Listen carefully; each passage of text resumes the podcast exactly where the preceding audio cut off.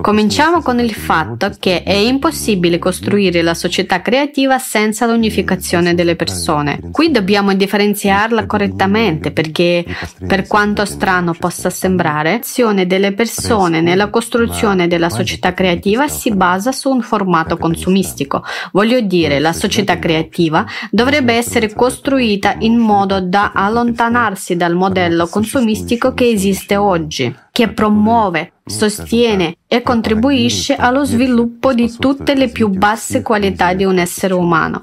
Pertanto abbiamo guerre, menzogne e inganni ovunque. Ecco perché chiunque, e sottolineo chiunque, è in questo mondo è in uno stato di incertezza e non ha praticamente nessuna garanzia del domani. E questo è vero.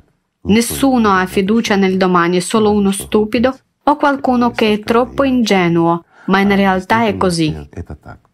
Il modello consumistico sopravvive a se stesso perché in esso Homo homini lupus si rivela essere un modo di vita secondo le leggi del branco,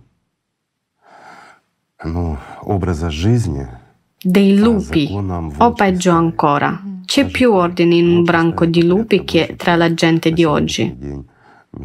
Questo è vero, tutti si preoccupano solo di come fare soldi, come imbrogliare, come sopravvivere e cose simili.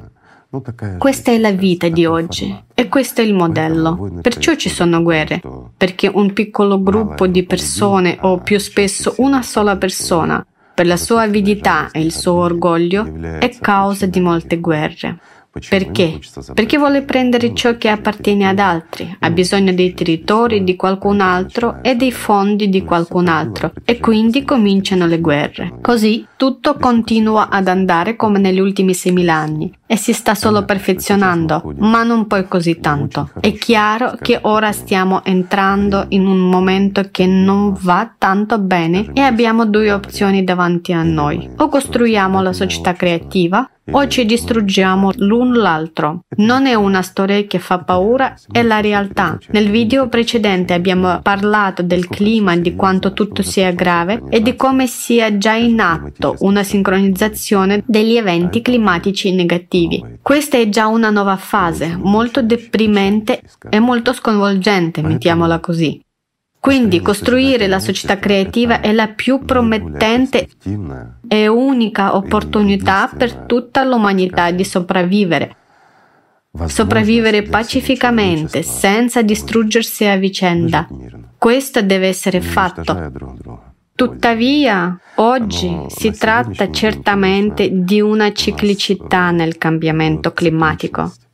È un sistema globale.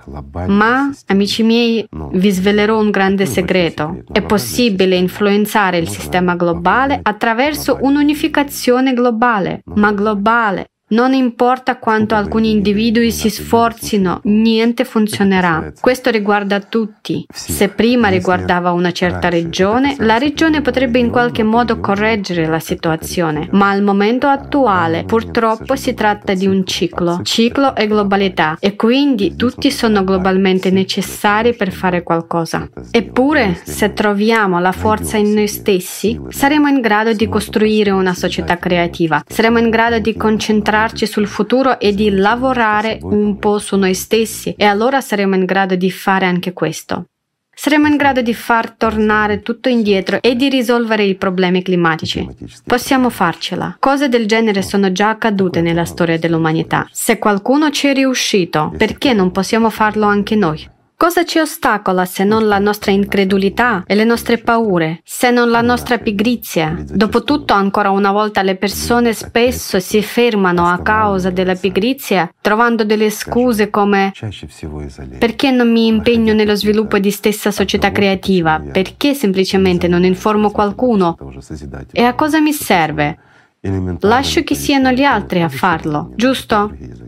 E così uno o due di questi pigri che non vogliono fare qualcosa per se stessi e per i loro discendenti fermano il sistema globale di sviluppo dell'intera umanità e l'umanità non evolve.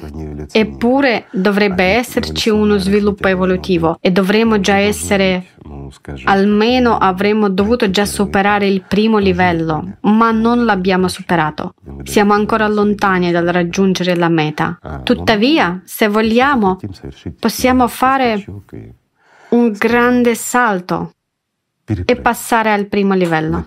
Che significa, amici miei, è un enorme salto evolutivo nel processo tecnologico, nella scienza, ovunque e in ogni cosa, è energia libera e molte altre cose. In altre parole, ciò che ora è considerato fantascienza può diventare realtà.